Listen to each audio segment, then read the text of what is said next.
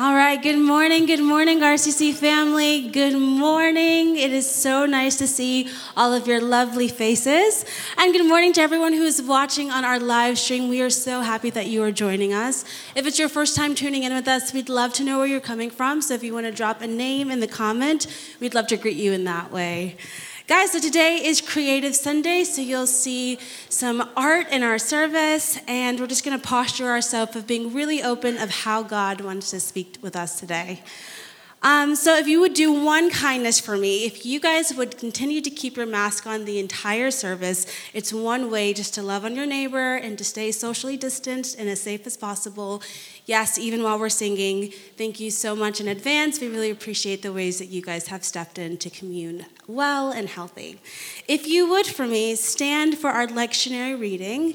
And you guys at home, too, I'd love to involve you in body and in mind. If you would stand with us, we're going to do our lectionary reading. And today we're doing something a little different. We're going to have some art on the screen. I'd love it if you would just take a deep inhale and exhale the week away. You want to just breathe with me right now. Just begin to settle your mind I'm sure you're bringing good things in today. Leave them at God's feet as we just step into the service. We're going to jump into what David cries out to the Lord. So, our psalm is going to come from Psalm 51, and it says, O loving and kind God, have mercy. Have pity on me and take away the awful stains of my transgressions. Oh, wash me and cleanse me from the guilt. Let me be pure again. For I admit my shameful deeds, and it haunts me day and night. It is against you and you alone I have sinned and did this terrible thing. And you saw it all, and your sentence against me was just. But I was born a sinner. Yes, from the moment my mother conceived me But you deserve honesty from the heart, utter sincerity and truthfulness. O oh Lord, give me this wisdom. Purge me with hyssop, and I shall be clean again. Wash me, and I will be whiter than snow. And after you have punished me, give me back my joy again. Don't keep looking at my sins, erase them from your sight and create in me a clean and pure heart. Oh God, fill me with clean thoughts and right desires. Do not toss me aside or banish me forever from your presence. Do not take away your Holy Spirit from me, but restore me to the joy of your salvation and make me willing to obey you. Then I will teach the ways to other sinners, and they, guilty like me, will repent and return to you. And so, God, this morning we just thank you that you are a God that is merciful and just. We thank you for this journey you have us on of becoming more like you. Lord, we confess this morning that we have tried our own way and it has failed us. Lord, this morning we set down our agenda and our way of doing things and our perspective and our prejudices and all of the things that distance us from you. Lord, in us, create a clean heart. Give us one mind as you and the Father and the Holy Spirit are in one accord. Thank you for meeting with us today. It is an honor to worship and praise you and just to be in your presence. And we know that you will meet us here, and we say thank you. And so, in your Son's holy name, we pray.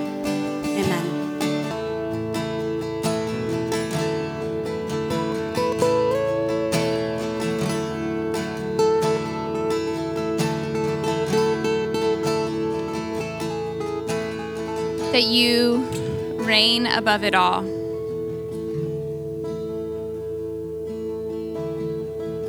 that there is a promise that there will be a day where there where the light will not know no, will not know darkness. There will be no darkness.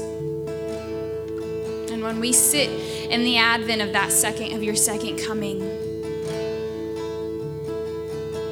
we have the privilege and the honor of partnering with you and bringing forth that light and allowing eternity glimpses now.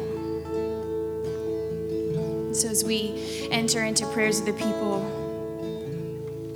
you ask your people to weep with those who are weeping, to lament with those who are lamenting.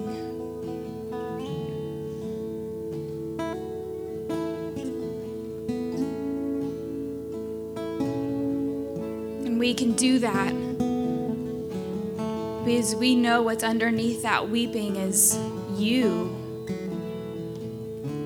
and your sovereignty and your faithfulness and your goodness. So, as we enter prayers of the people and we all have stuff personally, globally, stuff where it feels like darkness is, is winning,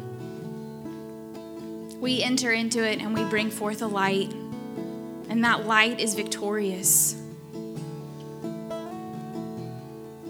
We pray for the Universal Church, its members, and its mission. We pray for Gate and his wife, who's, who's kicked out of their village and are now homeless and not being welcomed in any part of their country because they have chosen to follow you. God, I pray that they would first and foremost have a home in you, but God, that you would provide them a people that would welcome them, that you would connect them to other brothers and sisters and you that they would have a home on this earth, that they would be welcomed. God, keep them safe and protect them.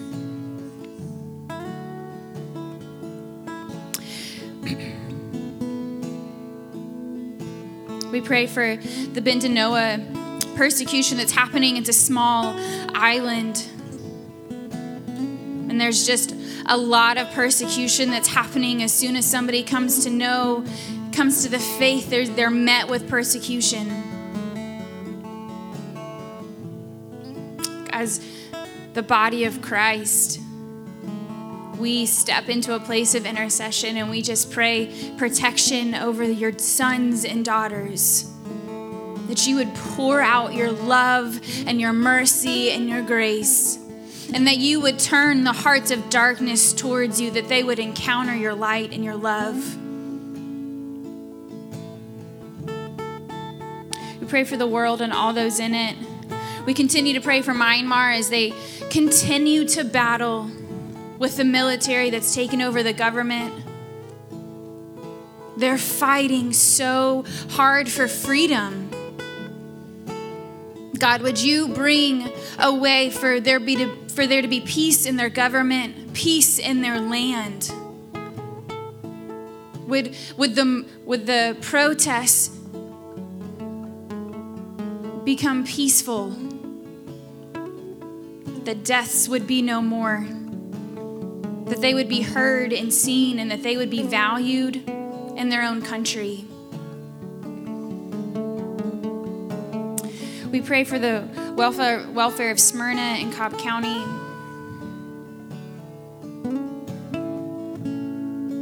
We pray for the lives that were lost this week. We pray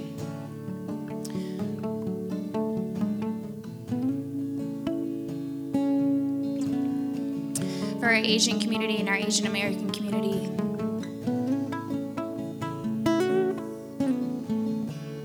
For just the uptick in violence all around this past year. We repent if we have in any way contributed to that continued persecution. We repent if we have in any way not validated their experiences and stepped into a place of advocating for them. And I pray for the mother and father whose son took lives. Pray for the people who knew him to be something other than that, that loved him, that have walked through life with him. I pray for those people as in some ways they too are victims. God, would you just come and would you just radically love them? May we walk in the tension as the body of Christ. And may we be the first to say, God, break our trust structures that lie anywhere other than in your kingdom. We want to put our faith and our trust in nothing but you.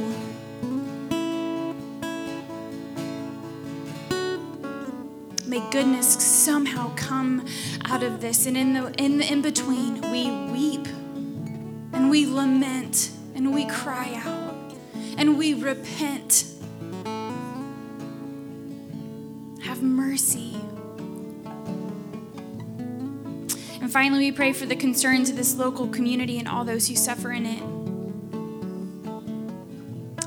We pray for Kristen as she sits in the back right now having spasms, who hasn't been able to sleep. God, would you, right now, would you actually just, she's sitting in the back. I hope she's okay that I'm doing this. I told her I would, so I was told her ahead of time. Um, would you just stretch your hand back to Kristen? God, would you bring healing now? As she sits in your presence in this room, God, would your healing touch come and touch her body that the spasms would cease, that rest would be restored to her body, and that healing would come? That they wouldn't happen a couple times a year anymore, but they would just be gone. In the name of Jesus. I thank you, God, that you are still a miracle working God. We pray for the bogs right now as they've got new health concerns that have risen for Aaron. God, you know, you know those concerns. You know the conversations with the doctors are having, that they're having. God, would you just be present?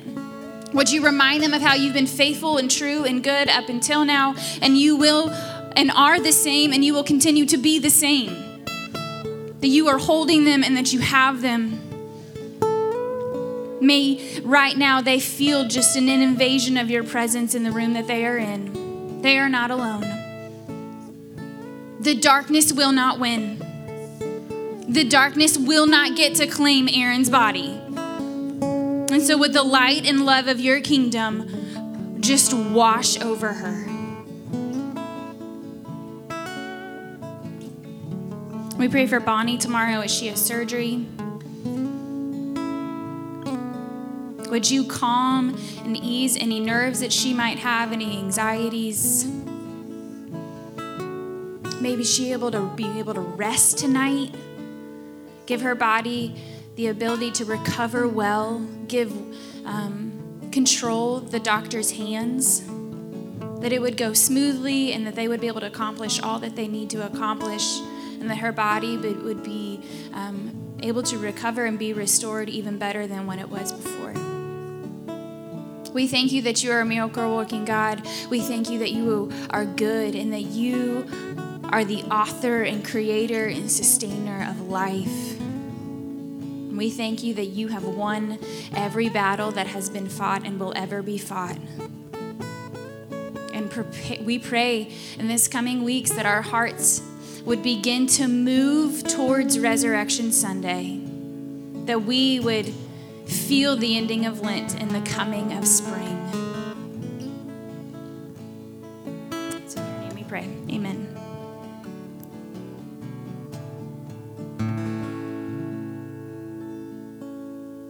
I always forget until I see it how amazing Mariah is at announcements. I'm like, I literally, there's not many people who can do that well. And she's one of them. So thank you, Mariah. There are a couple kind of curveball announcements I'm adding before I share.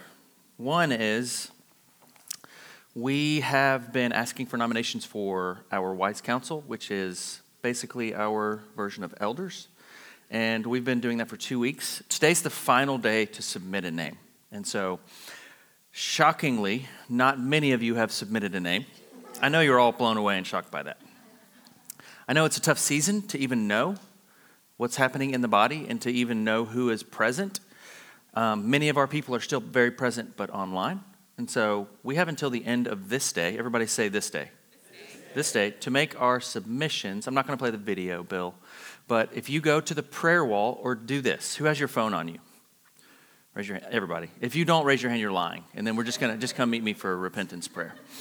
So I want you to pull your phone out. Um, your Blackberry, Jonathan. That'd be fine. Is it a Blackberry? Okay. Dang it. Okay.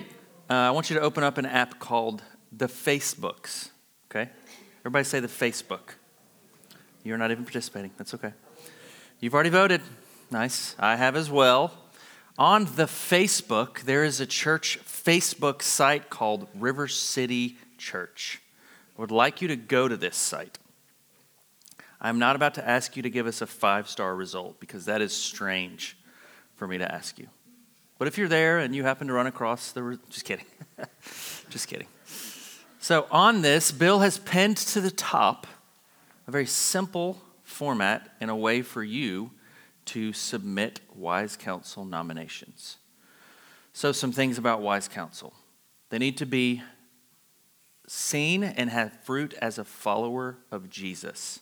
That needs to be something that they're characterized by, a true marking of who they are. They need to be over the age of 21. They need to be actively a present part of our body. That's confusing because many people are present online and fully faithful, and many people are coming back now. And so I'm asking that you jump into this with us because we will make our decisions by the end of this week, and we want all of your input, okay? So far, the best nomination was Jesus, and he's already on. He's an active member at all times. So he's like, check there. So, okay. The second announcement is youth related. We're still praying and seeking God about the vision and direction of our youth ministry. It's a tricky season in youth ministry for a smaller church, but we believe God has next steps. So we're continuing to pray and fast. There will be no youth ministry tonight, but I will continue to keep you updated on that. Secondly, about youth is youth camp. Everybody say camp. It's coming very soon. Justin and Aaron couldn't be here today. They had some things prepared. You'll see that tomorrow and the days following. But tomorrow night at 6 p.m., 6 is correct, Bill? There is a blitz to sign up for camp for those who are able to go. This is for anybody from seventh grade, rising seventh graders, to, to rising freshmen in college. There's only a limited amount as of now. And so we want to make sure all of our youth from River City go. And it's a really great camp. It's a, it's a marker for our, our network, really. And it's the best way our, all of our churches get together. And so if you are not a part of our directory or we're not a part of what Carol is leading, come find us and we'll get you the information on how to get to that site. Because each person has to submit a form and also put a down payment of $60. And this is a big deal for the down payment to show buy in, okay? And so there are options for scholarships, but the camp decided, and I think it's a good decision, that buy in needs to happen from everyone. And so $60. So if you're interested in that, come find me. If you've already been a part for a while, you'll have that sent to you by tomorrow, 6 p.m. tomorrow. We're going to sign up. It's going to be great. And now moving on to my last pre message. I had the distinct opportunity. I would say opportunity. I don't like framing it that way because it feels awkward to say that about doing someone's funeral. But yesterday I was asked to participate as the, um, I guess, the, the the pastor over this uh, funeral for a family, and I would just like to pray for them together. Um, they lost a son who was 38, too young, um, a lot of grief, a lot of um, a lot of hardship, a lot of pain, um, specifically for Gail Mann, and I want to pray for her, and then I also want to pray for um, her her other children, Dominique and Melanie Cristelli. And so, just for a moment, because we, we had the opportunity to, Bill went with me. Bill's a great guy.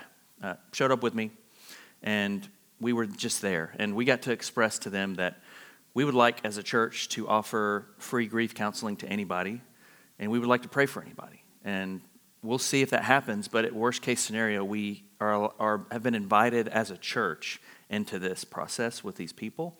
And I just want to pray that we are faithful with that. Does that make sense? So let's pray together, real quick. Jesus, we present to you Gail, especially, and the Cristellis, and all three of their kids. um, that they're going through a really tough season and they need to experience your love. They need to be encouraged. They need to experience hope and peace. And Jesus, I know that you're the place for that. I already know that you're where that's found. So, in whatever way possible, can you permeate their world? And can you love them well?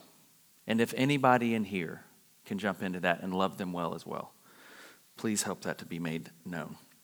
In Jesus' holy name we pray. Amen. So, as I got ready to, oh, these guys sneaking in the back. Welcome back, guys. Hey, back in town. Everybody online's like, what?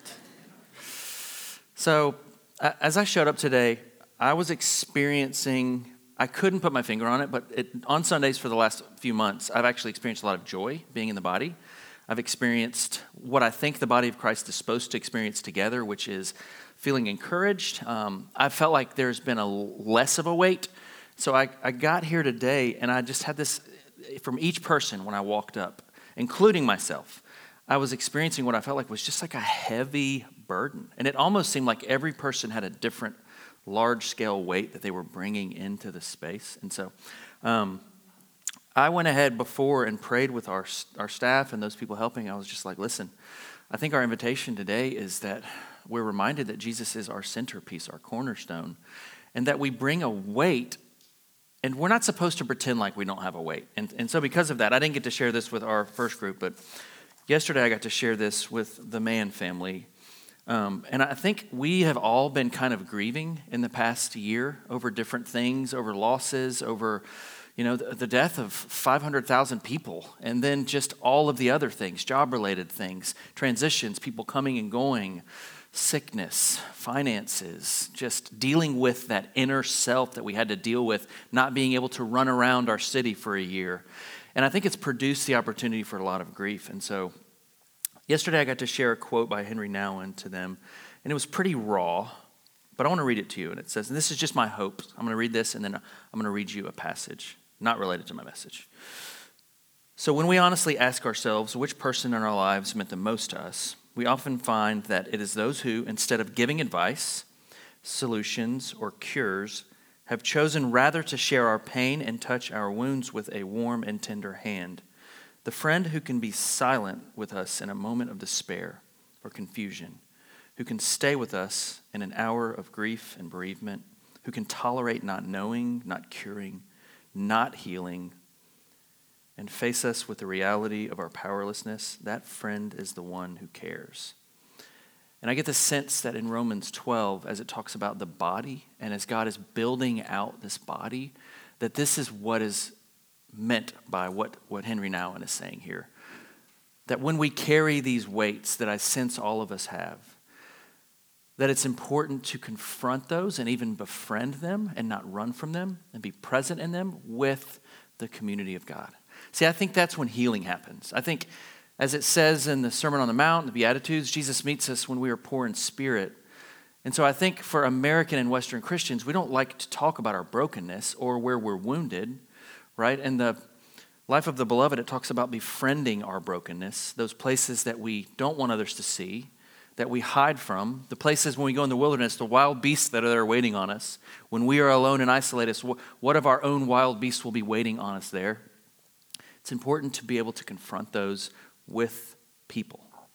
Romans 12, right? Laugh with, cry with, encourage, pray with, earnestly seek together.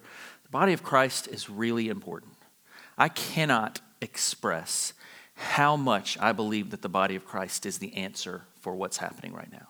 It's not one person's theology that's got it all right and he's correct or she's correct presenting a message. It is the body of Christ I think it's going to get really grassrootish in the next season. I think it's going to get less occupational Christianity. I think it's going to be less promotional. I think it's going to be less glitz and glamour. I think we're going to be having worship leaders that probably don't know how to sing real well. We're all going to be like, Amen, I've been waiting on this. Because there's something so important about the body of Christ that's offered that our world is not offering presence, peace, a listening ear, someone who can help direct you to that centerpiece and cornerstone.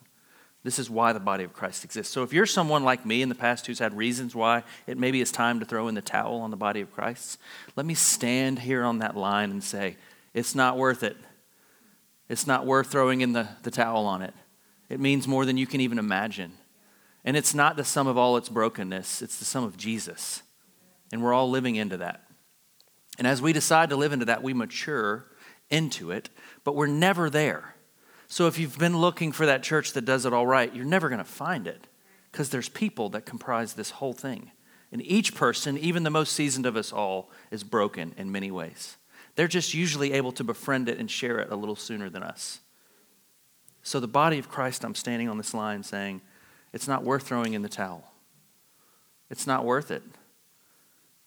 It's not a place to be abused or for injustice, injustice to happen to you or for you to be persecuted by. That's not okay. And that's not something I think we should ever stand for. We speak truth to those powers, right? Even the passage I'm going to read today, speaking truth in love, is not a docile, too nice kind of Christianity. It's speaking the honest truth to brokenness. That's not okay. And I'm standing here in the space of a Jesus follower to say, this isn't okay. This is not okay. But that doesn't mean that the body of Christ is not the answer for our world. There's no version of this that exists only in one Shane in his theology, only in one Sarah. There's no version that works like that. There's nothing on earth like the body of Christ and its splendor, and it's broken. Amen? That's it. You guys can go home. Just kidding. I'm going to start my message now. So we've been, we've been sharing. Uh, many of you are disappointed because Dr. Johns is not here as well as I. Um, she had to cancel coming this week. She's going to be coming in April. She couldn't be here this week. And it happens to be the passage from Ephesians that is exactly what we've been talking about for six months equipping the saints. ETS, this is what this is about. This is actually from this passage, Ephesians 4, chapter, What is that? We, we did it. We did it, everyone. We did it. You did it. You're all equipped. You're perfect. No one's perfect. So, this is the passage I'm definitely not going to be able to share the way that I want to because I've been thinking about it for six months. But I'm going to do my best to step into this and invite you into it. If you can remember, over the last few weeks, we have been talking about Ephesians and how Paul has been expressing to this young Christian body what it means to believe what God did through Jesus. So, chapters one through three of Ephesians are this is what God has done through Jesus. This is not even to do with what you've done. This is what God has done in Jesus. There is glorious riches in the heavenly realms. There's an invitation to trust and place your hope in Jesus. There's this idea that Jesus is now accessible to all. Gentile and Jew. And now this place is turning. And last week there was a prayer, and this week is like the now you've heard what God did through Jesus. Now, what does that mean for you? So, this is the, okay, practically speaking, Paul, can you make it a little simpler for us? This is a confusing passage for a lot of pastors because it directly, you'll, you'll have a picture of what the church is supposed to look like and what churches look like. So, when I read this passage, I'm like, oh, wow, we're definitely not there.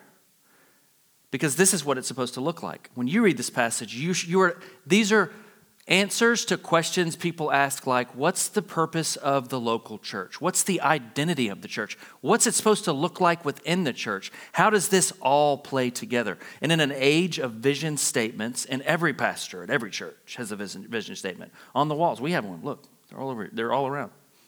We've gotten so good at clarifying the end goal that sometimes we stick to it even if we know it doesn't look like this. So interesting. There was one community that I was a part of, and every community is broken in some ways, that had a plan that if we just did four large events a year, that we could double the size of our church within two years. Four large events built around spending money in those gaps, be very invitive, it was very enamoring for me, honestly, as a young Christian and a young youth pastor, to, to have someone say something that could meet, it could actually, there's actually a goal that could be met. If you spend this amount of money on producing an event that it draws this amount of people, there's a percentage of those people that will jump in and they will be a part of your body. So we spent countless hours on four events a year. How to do these events really well. We never had discussions about what it meant to be a disciple of Christ. I share this with you not because I think I found the one church that does this, but because I think I've been a part of many churches that have stepped into this kind of thing. So when we start having conversations about equipping the saints or discipleship, almost all Christians I know don't even know where to begin. They don't even know how to step into that. So are you saying so you're saying I need to be a disciple? Some people just think it's having correct knowledge. Like it's just, well, if you believe these five tenets of the faith, you're good, right? Like some people believe that it's about noticing people's gifts.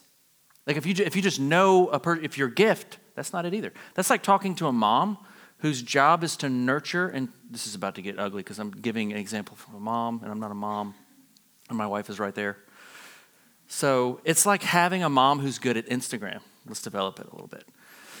Because there are plenty of moms. Uh, can I just for a moment, what's the deal with the videos on, like, maybe it's Snapchat where they're like, anybody seen these? And they all do like the same smile? Is this a thing now? Does anybody know what I'm, I feel awkward now. Raise your hand if you know what I'm talking about. It's like some, some lady like dancing, like, and they're pointing at words, right? Yes. What's the deal? I don't understand. But it's like at see, sorry.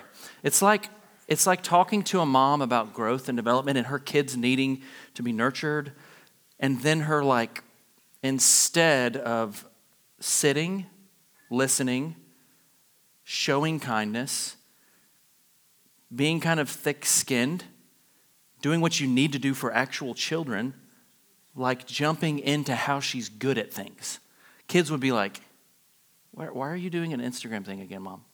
Because they need to see what it looks like to be mature. That really doesn't connect at all. but, but I had in my mind this would be a neat story to tell. So I hope that you guys enjoyed. It does connect. It does connect. I'm just kidding. So today, this passage is Paul saying to them, here's, here's what it looks like to begin to mature maturity. And you don't want to be immature as a Christian. You don't want to be immature. You don't want to remain, a baby in anything because as babies, we are vulnerable. The youngest in our communities are always the most vulnerable, especially if our community is, is comprised of all young people or babies. It's, it's a vulnerable place. We're tossed to and fro. The next new thing that comes out, of course, we're in on it. The most culturally relevant thing, of course, we're in on it. And so Paul is trying to express to these people, these young Christians, that are probably asking something like So we've comprised this group, we've been moving forward. We're noticing that there's a lot of thought from the Gentile group that is not the thought from the Jewish community. The Gentiles are probably like, we're not real interested in your traditions and how you practice these things. And the Jewish community is probably like, you guys are like wild and free and don't care about anything and think nothing matters for you. You can just live how you want. And there's probably this like collection of people that are trying to figure out how do we like make it forward now? Because there's a lot of opinions in this place. And so Paul writes this to this group in that heart. Recognize he's probably not speaking to a broken community, but a community that's growing. Are we broken? I don't think so. I don't think this church, or I think we're just the age that we are, right? And at every age, you do things that need to be tweaked and you have to learn hard lessons. At every age, there are hard things that have to be learned that are hard to deal with. At every age 30, 40, 50, 60. So are you broken? In some ways, yes, but overall, this church, the church at Ephesus, is just growing. And our church is growing. And so, Ephesians 4 1 through 16. Let me read this to you.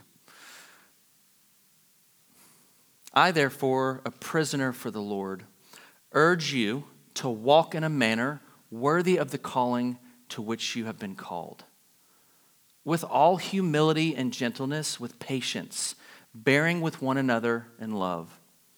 You're eager to maintain the unity of the Spirit and the bond of peace.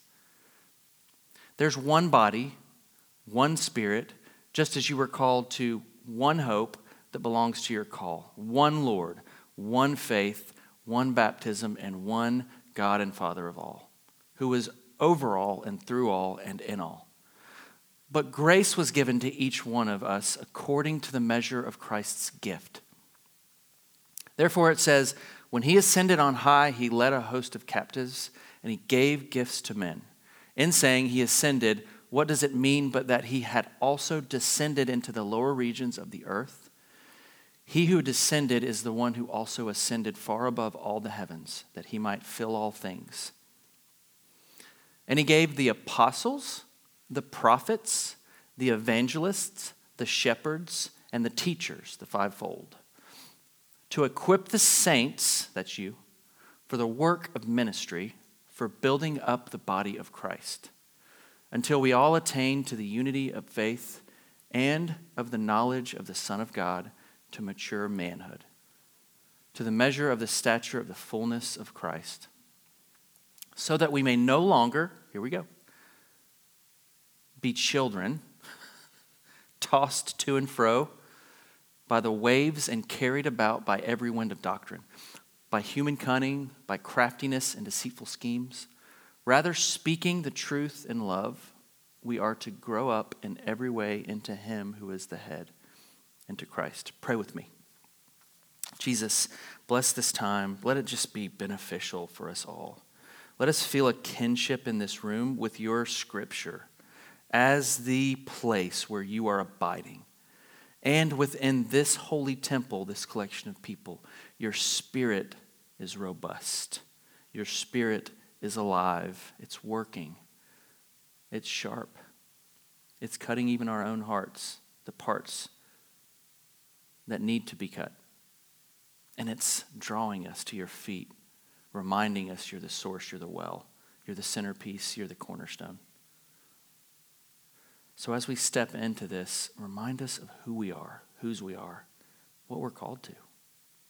I'm thankful, Jesus, for this. In your name, amen. I'm just going to walk through this really quickly. So, what now for the baptized? And the baptized in this passage is anybody within this community of believers. And I'll just say this about baptism I do believe that it's important. I don't believe it's just a sign, I don't believe it's just a one off. And I would invite you, if you've never been baptized, to be baptized into the family of God. It is a significant step in our faith. It's a sacrament that's been passed from tradition and time all the way to us. It is more than just a thing, it's not just water coming over you. It's a welcome to the family, hallelujah, let's get down party. It is a celebration. It is an entrance into a new way of being human, a new way. It's God saying, here's the old humanities, those are not you anymore. Here's the new humanity, this is you, all of you. So, this is who he's speaking to here. And he starts again dramatically begging, some say encouraging, but get the picture of begging and encouraging. As a prisoner. So he starts again, kind of jolting. Why is Paul begging? This must be important. What he's about to say is important. He's built a framework for three chapters, and now he's saying, Now you listen lovingly. This is important. I would like you to journey this way. I'd like you to walk this way. What do I do in my faith when I receive Jesus? He's going to share with you. Walk in a manner worthy of the call. I don't love that language. I don't, who, who when I say walk in a manner worthy, automatically is like, ew. Just raise your hand if that's a little bit like ooey. Yeah, like, wait, so you're, so automatically you're starting off by saying we're not walking worthy which feels offensive. But Paul is reminding them of things that must be being jostled.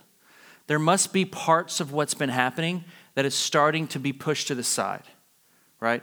There must be something happening that he's saying, if you cannot remember this, this will be impossible. This is that stuff. So, number one, Christ is the centerpiece. Everybody say, Christ is centerpiece. The call to follow Paul was a call to follow a new king. We would like the kingdom without the king. This call is to follow a new king. The Messiah's name is Jesus. Jesus is this new king. Reminding you last week when I talked about how we are to experience the riches and also the depth and width and height of his love. And I just have to share this because many of you probably weren't here last week from my funeral message yesterday. Jesus is always doing five things, probably six or 50. I'm just going to read you the ones I'm reading you. He lovingly pursues us. So when I'm saying you're following a new king, there's a way to see that where you're like, that still feels harsh. Like, like there's a kingdom and there's a king. It's probably dominating. This is the king we're speaking of. Jesus is always lovingly pursuing you, Psalm 139. Jesus always wants you to taste and see that he is good, Psalm 34. Jesus wants to be with you, This is, a, this is the first king that they experienced that actually wants to be in their presence. Come and follow me, Matthew 4. I want to be with you, Matthew 4. He meets us often in the places where we're broken to give us life. Matthew 5 3. Blessed are the poor in spirit, for theirs is the kingdom. Message version. You're blessed when you're at the end of your rope. With less of you, there's more of God. There's a new king. He gives us rest and restoration. He likes to bring us into a space to say, take some breaths, breathe. My yoke is not the yoke you've been carrying. This is the king that they're to follow. Ephesian church, do you remember the Jesus in which you've been preached? Do you remember that loving, embracing, taste and see how good I want to be with you, Jesus, that's been preached? Or are you so distant, Ephesian church, at this point from that Jesus that he seems just like a king on a throne now? Not the purpose. The purpose is that you embody what it looks like to be in love with this king. That only happens if it's something real for you. And he wants it to be real for you more than I or you want it to be real for you. That's beautiful. Christ is the centerpiece. When Christ is the centerpiece, when someone or something comes in and tries to take credit for him or draw you into themselves, it looks off. When Christ is not the centerpiece, someone can come in preaching a peripheral gospel that is not Jesus and it makes sense. Christ has to be the centerpiece for you to get a feel for who is and who is not moving about in his plan. I had a friend, I had a conversation with this week. It was the most important conversation I had this week, other than the ones I had with my family. There was a lot of those. They were all good. We talked about how there's this conversation about churches and what do churches usually do to build themselves. And there's one idea of borders. And it's the idea that if you make clear enough lines around certain things, then you know where to roam. It's the same thing that actually happens in other countries or even our own country when they're trying to place animals or even communities in an area to let them know here's how far you can go and how far you shouldn't go. So the problem with those areas is there's nothing they're gathered for. And so they've learned in other areas that if they come in and place a well in the middle of an area, they don't have to put up borders because nothing living will pass too far from that it knows how close it needs to be to that to stay alive.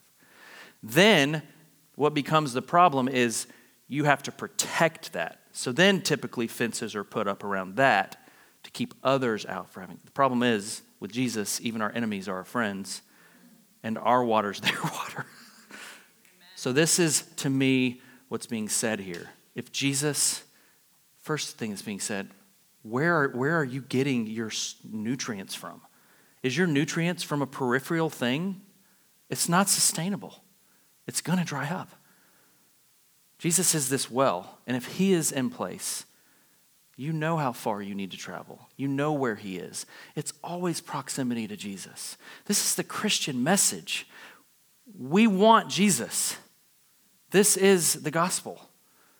This well is represented in our lives. Where is Jesus in our proximity to our lives? This was being forgotten by this community because they started to bring in their own desires. We need these practices to be more important to you, Gentiles. You're not getting it. You're sloppy. You guys probably sleep till 12. We get up at 7 a.m. We've already done prayer laps, and you guys are still having cereal at 11:30. The Gentiles are probably like, you guys are like destroying the image of Jesus because he's not meant to be boxed into these religious spaces. He's free. He's for everyone. There's something they both needed to hear, something more important. They knew about the ones, right? The seven ones we just read. They knew all those things. There's one baptism. These are things that typically separate entire movements. Our thoughts on those seven ones we just read? Do you want to talk about people getting offended? Start to talk about what you believe about each specific thing. There's literally denominations separated by the way baptism is done. There's literally denominations separated by the way the Spirit is involved. There's literally denominations separated by all seven of those things. There's one. There's one. Yeah, we can talk all day about your beliefs about effusion or all of it. all of the ways you can be baptized, right? And that conversation actually happened for us when we had a new way of doing baptism for Easter. Lots of people were like, wait a second, are you guys even Christians? yes, we're Christians. They knew these things, they knew all the ways that they could be divided. The second thing is that understanding of Jesus' centrality, who Paul was a prisoner to, the gospel, was the only way that they were able to walk in humility and gentleness and patience. Humility and gentleness and patience we see as the most effective form of maturity. It's the entry point towards maturity.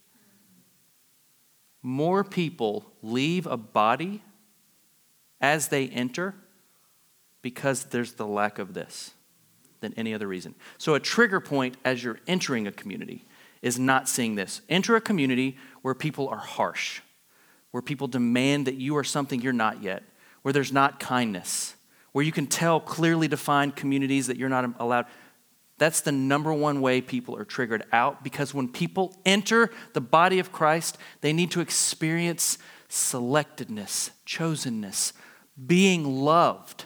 So, so this isn't just like, yeah, it'd be great if y'all were unified. This is like basic 101 entry level Christianity that people need to experience so that they can mature.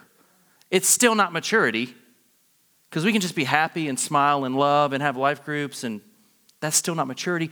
But if that's not there, if humility, gentleness, kindness, patience are not there, there's no way towards it. So the trigger point for some here is I don't feel like I belong. And that's not on you most of the time. Because it's got to be almost excessive from the body of Christ. And it's not a promotional tool. We're not trying to be a five star hotel, which I heard through all of my ministry. Do it like a five star hotel. I was like, we're not a five star, nobody's sleeping here. I'm not providing anybody a bed. I draw the line right there. But it is excessive because the love of Jesus has been experienced by us in such a way, and we're mature enough as we're maturing to spend time with Him to be filled that when others are around us, it is actually there. If it's not actually there in us, then that's God's invitation for our maturity. We aren't learning what it means to be with Jesus and his people in a way that we're filled at that point. We've just be, we're just we're just professional at it even if we're not working. We're just professional. I do my Sunday thing, I read my devotion, I call my friend, I do a prayer, professional. He's not asking us to be professionals. He's asking us for allegiance and commitment and what it looks like to follow Jesus looks like I actually look like Jesus. And Jesus is the most welcoming, the most welcoming, loving. I mean, Jesus is actual love. Like that is, it's not a thing he's good. And for me to be a follower of Jesus is to know that he is my king and that is coming from me because I am with him. If I'm with him, it comes. If I'm not, that's not, that's not him saying you're a bad person. That's saying, now you know, right? It's time for you to, to be with the community of God and be with Jesus. That was kind of longer than I wanted to do there, but I don't care. I'm cool. All the language they used to talk about unity was peace language. And I love this idea that I'm about to say that the gospel and peace travel as a unit. I want to say that again. The gospel and peace travel as a unit. I feel like this is like a rap group. Like my this is my unit. It doesn't work, I know. But like I see a unit and it's the gospel and peace, and I'm like, oh, they're coming. They're coming to the stage. The gospel and peace travel as a unit. Because Jesus is the Prince of Peace. He actually carries the gospel of peace with the feet of peace. The peace of Jesus should be a part of our everything. And that's hard, I get it. But here we are. The principal mark of the church is unity. So the first one is Christ's got to be a centerpiece. The second one is we're called to be a unified body. And the third one is there's a grace that's been given to each of you. I could go on a tangent here, not going to go on a tangent here. There's a grace that's been given to each person in this room. Okay, here's what I want you to know I'm not going to do it. I'm not going to do it. The question isn't whether you've been graced with something from God. It's time to move past that. That's not even up for grabs. And if you're still there, like I am at sometimes, you're just in competition with somebody else, probably. or you feel like you don't deserve it. This is not up for grabs. The gift that's been given to you is meant to just be realized. That's it. Oh, yeah, I got this. And then it's meant to be given for the unification of the body. So your gift isn't even yours. That, your gift is what you bring to the unification of the body. So if you're mad that you're not the teacher or the apostle yet that you think you should be, you're not ready. You're not ready. You need to travel back to Ephesians 4, chapter 1. That doesn't make sense. Verse 1. I still struggle with this really immensely in that anyone who's good at any of these things, I feel like I'm bad because they're good. Doesn't even make sense. What does that even, how does that even happen? Like they can, people can be good at stuff and I could celebrate it. Yeah. Hallelujah. Yeah. Amen? Amen? So the trigger point in the first part is that we don't believe we belong because sometimes the body of Christ isn't unified, so we step out. The trigger point moving into the second part is we don't believe our gift matters in our body. And that's just lies. And part of that needs to be deconstructed because part of it is us thinking our Christianity is about our gift, which is would, that would be hilarious in first century culture. When you started to realize how God has gifted you, it wasn't stressful because you knew it wasn't for you. It wasn't your identity. That happened in the first part. You're a beloved son. We're not fighting about that anymore. You're a beloved daughter. Your identity is not your gift. If your identity is your gift, you're in trouble. That will come crumbling down. Can we actually believe that something we don't work for is who we are? That's the big question to our church these days. Can we actually believe that the gift of the gospel, which says we're beloved sons and daughters chosen even before the foundation of the earth, is a truth, or do we have to prove it through what he's given us to do? And I'm saying this kind of facetiously? I'm going to say the wrong. I feel like there's a really close word I don't want to say. Facetiously. I didn't want to say feces from stage. I didn't want to say that. So, close call. So, if our identity is settled as we enter as beloved children, we can celebrate when anybody's an apostle, anybody's a teacher. And then we, when they get in that spot and they're like, Well, I'm the teacher, we're like, Well, great. You don't have to tell me, just point to how the body's healthier because of it. I don't need to hear what your gift is. I met somebody last week, they were like, I don't know if you know this, but I'm actually a gifted vocalist for the church. I was like, Church Global? Like the whole? That's big. That's really big. That's a big gift. I just slowly was like, Those are my in, out routes to conversation super quick. You don't need to talk about what God made you because the only reason you're saying it is because you want people to feel like that's you. It's not you. You're, you're a beloved son and daughter of God. That's enough. If it's that, then the well will make sense to others. But if it's more than that, I'm a beloved daughter who is a gifted evangelist. God's called me a prophetess. I, I, think, I'm, I think I'm the fivefold. I think I'm the first fivefold. I actually don't even need people. I'm my own church. I meet myself. When you realize as you grow into maturity, when you just realize how God's gifted you, you want to deposit it for health to come because your biggest and greatest goal would be to see people mature in Christ and the unification of the body. And that would be enough. And you wouldn't do it because you needed to promote it and have like a camera over there filming what we're doing. It would just be that that would be enough. And if this brother or sister moves to Indiana to start a thing, or if this brother or sister moves to Italy, that would be a celebration, not an indictment on who you are. So here's the thing, though his harshest words are grow up. He literally says to them, grow up. You're not a baby, so don't act like a baby. You're not a baby, so don't act like a baby. Maturity needs to happen, or you will be tossed to and fro all about this world. And here's how you know that you're set up to possibly be tossed to and fro. If your Christianity is confined to maybe two Sunday services a month, you are not set up for health. If, if it's robust outside of that, let's, I, I want to see it. If it doesn't involve the body of Christ, we just need to talk. I don't believe that's actually possible. I don't believe it's actually possible to not have the body of Christ because it's the body. Literally a body. If you're a finger and I'm an ear, if you're a leg, if somebody over here is the rear, somebody's a foot, all those pieces make one body. It doesn't make sense. And when one body member grows, the whole body grows. Have you ever seen a human body? Maybe there is like a thing. Have you ever seen just a baby and the only thing that ever grew was their like right hand? And all of a sudden they had an adult hand and they were still a baby? It's not happening. That's not happening. It's all together. So, this is the part I wrestled the most with in this because I didn't like this and I still don't like it. So, you're telling me when Linda decides she doesn't want to grow as a body, I'm not going to like that. When that happens, that the whole body slows its roll because of that? And I legit think that's what it's saying. That, and this is nothing about you, Linda. Like, you're such a saint. To me, you are just a huge part of this body. I love you, Linda.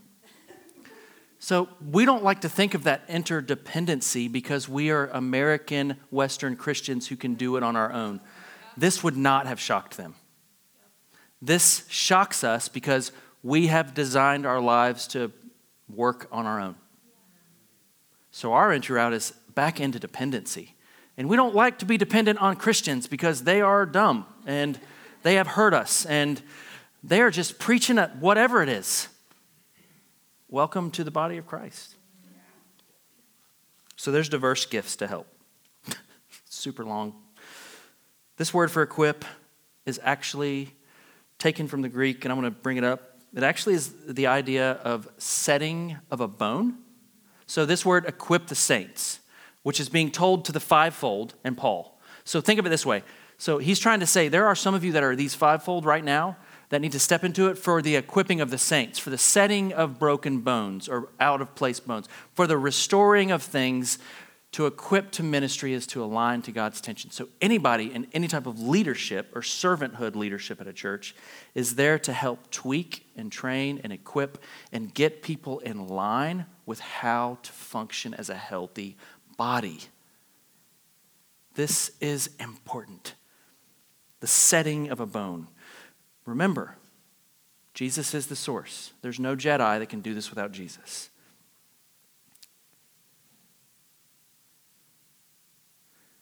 People groaning here, or people in this spot, ask questions like so here's, here's what I'm thinking, and I'm just going to kind of wrap it up with this. My goal for our church is this goal is to be a healthy body that's fighting for unity. And do we overemphasize unity? Some people have said that to me before. You guys are just talking about unity a bunch make every effort. Everybody say, make every effort to bring unity, to fight for unity, to have a unif. Do we think it's like maybe not as important? I think so. I think we're like, man, that feels kind of important, but every effort. You can list the things in your life you make every effort for. You can list those things that you are going to make sure. That's the same type of energy. We are to make every effort for the unity of the body. And if we make every effort for the unity of the body centered in Christ, we grow and mature. And then the fruit of all of this is we can speak the truth in love. Speaking the truth of love is just being close to the well.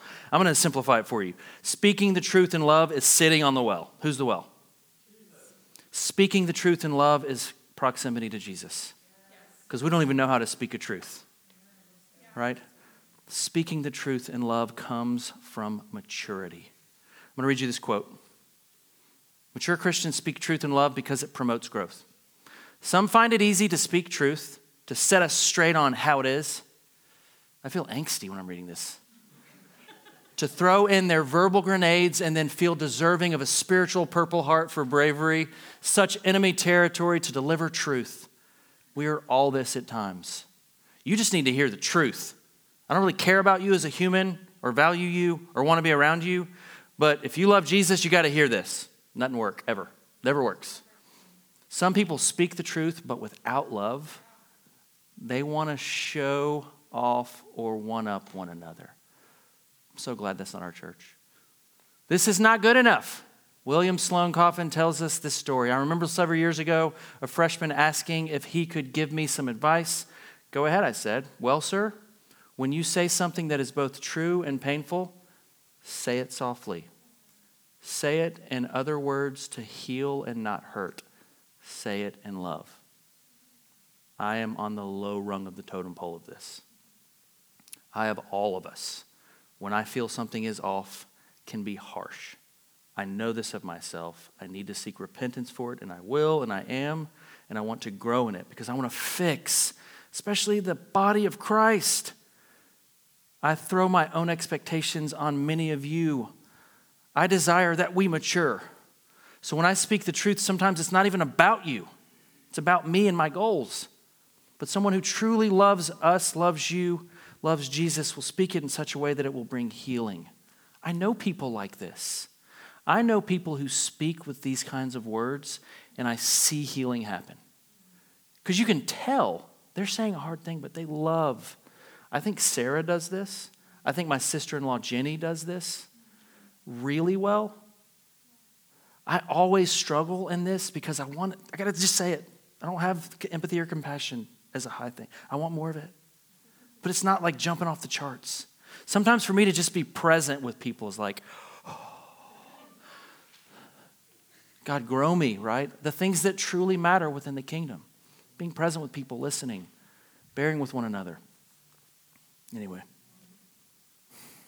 So, the purpose of this, and this is the purpose for us today, Paul's words are still for us. Become what God has already made you into. You are unified, you're just living into it. You are the beloved sons and daughters of God. You're just living into it. You are gifted for the work of service, for the equipping of the body, just living into it. So, in each of these areas, we repent for the ways we've made it about ourselves. I'm God's favorite, including all of y'all. I'm more gifted than y'all, and people need to see it. I need to be on this stage. Y'all need to be over there. I need to be recognized. When's somebody going to put me where I need to be? we repent for making ministry and the gospel of Jesus about ourselves. I believe there are people operating in a fivefold gifting that you that will no other person will ever even know what they're doing. I believe that's happening around the world right now. And probably the best ministry is coming. I also believe there are people that everybody knows their gift and probably not a lot of ministry is happening. We have to be able to see these things and say, that's not right. That's not right. Right? This isn't about that. That's not right. What does maturity look like? Jesus. I'm going to say it and you're going to repeat it. What does maturity look like? Jesus. Was Jesus self seeking? Was Jesus proud? Was Jesus humble? Did he turn the other cheek or punch the other dude? Why do we confuse this part? Why is all of a sudden our Christianity about what we're getting? or how many blessings we have or attaining. This is the gospel that we live for. I could, I could go forever here, and I can tell by some of y'all sleeping that it's not necessarily the best. sleeping always gives it away. Like some of you are tricky, but when you're sleeping, I think I get it, you know? So, I digress. You can stand with me.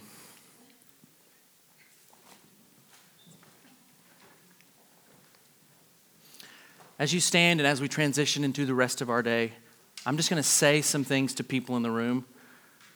I see Jesus in our church. We're not the perfect church. I see Jesus in many of you. I'm going to just call out some things I see. I'm not, I didn't even plan this. I see Jesus in Jen Pinto and the ways that she loves her neighbor. I see Jesus in Rachel Lunger and the way that she persistently pursues Jesus no matter what.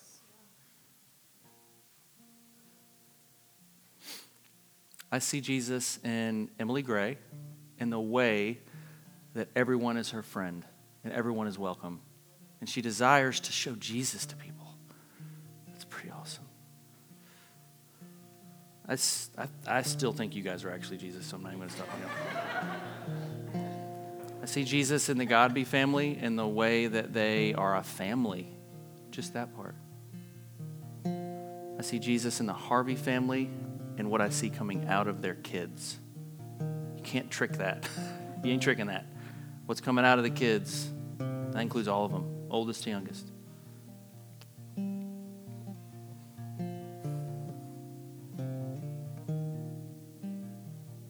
I see Jesus in my daughter Alethea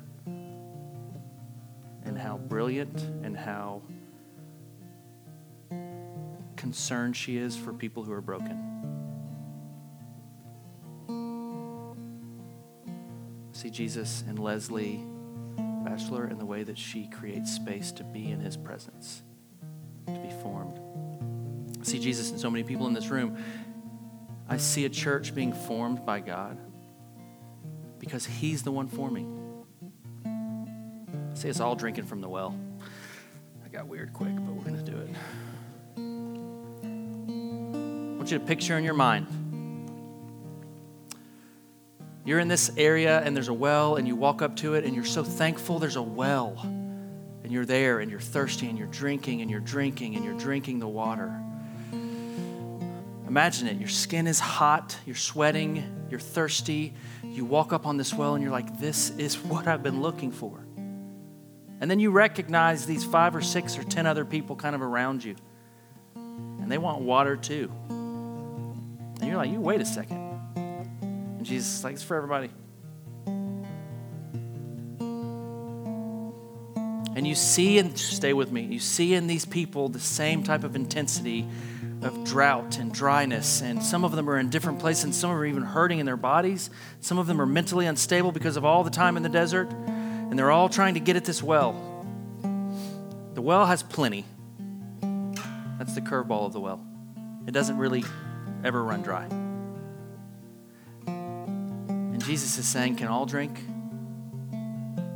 And you're recognizing as you're standing there that these people standing at the well are your brothers and sisters. There's others coming. Will they have space? Will this well just be yours? Will you hide this well? Or will you tell people about this well? Jesus has given us this well. He's also bringing his sheep that don't even know it yet.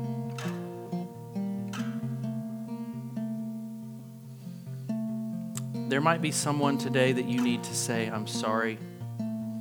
There might be someone today that you need to present to God because you've been comparing yourself with them. There might be someone in this space who still believes that you have nothing to offer because you're living in a lie that's not even from Jesus.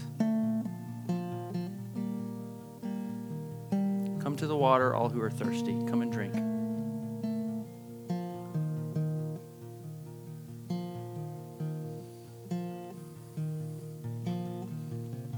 Just for a moment, if you'd like to express thankfulness to God, that would be okay in this place.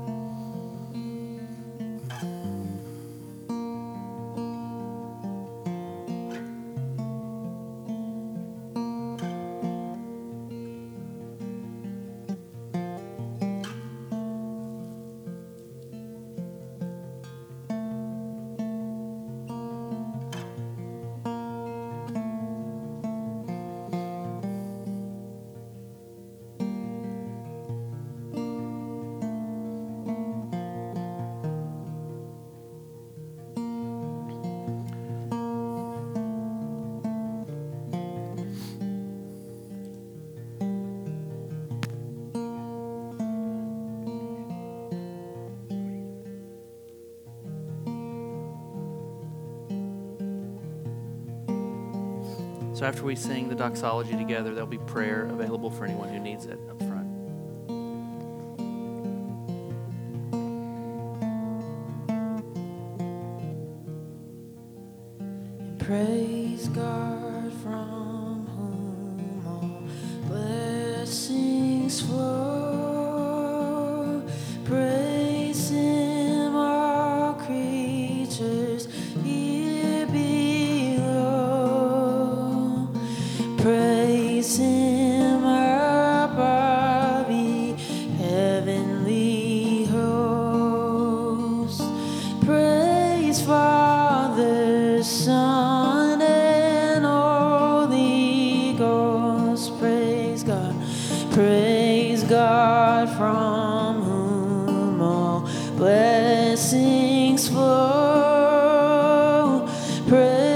Him, creatures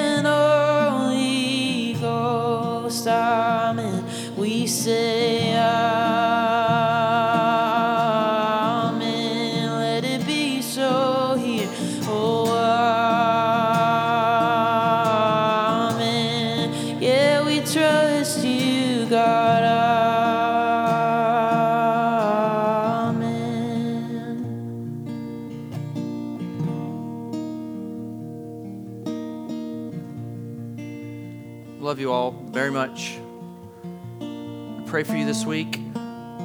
If you'd like to stay in here, we're going to keep it prayerful. If you'd like prayer, there's an open spot here. Look forward to celebrating Holy Week with you, Prayer Week, and being present with you. Father, as we go, I pray that you would go before us that you would be with us. And that we would remember whose we are, who we are, and what we're called to. And that we would make every effort this week for the unity of your body. In Jesus' name we pray. You guys. Blessings.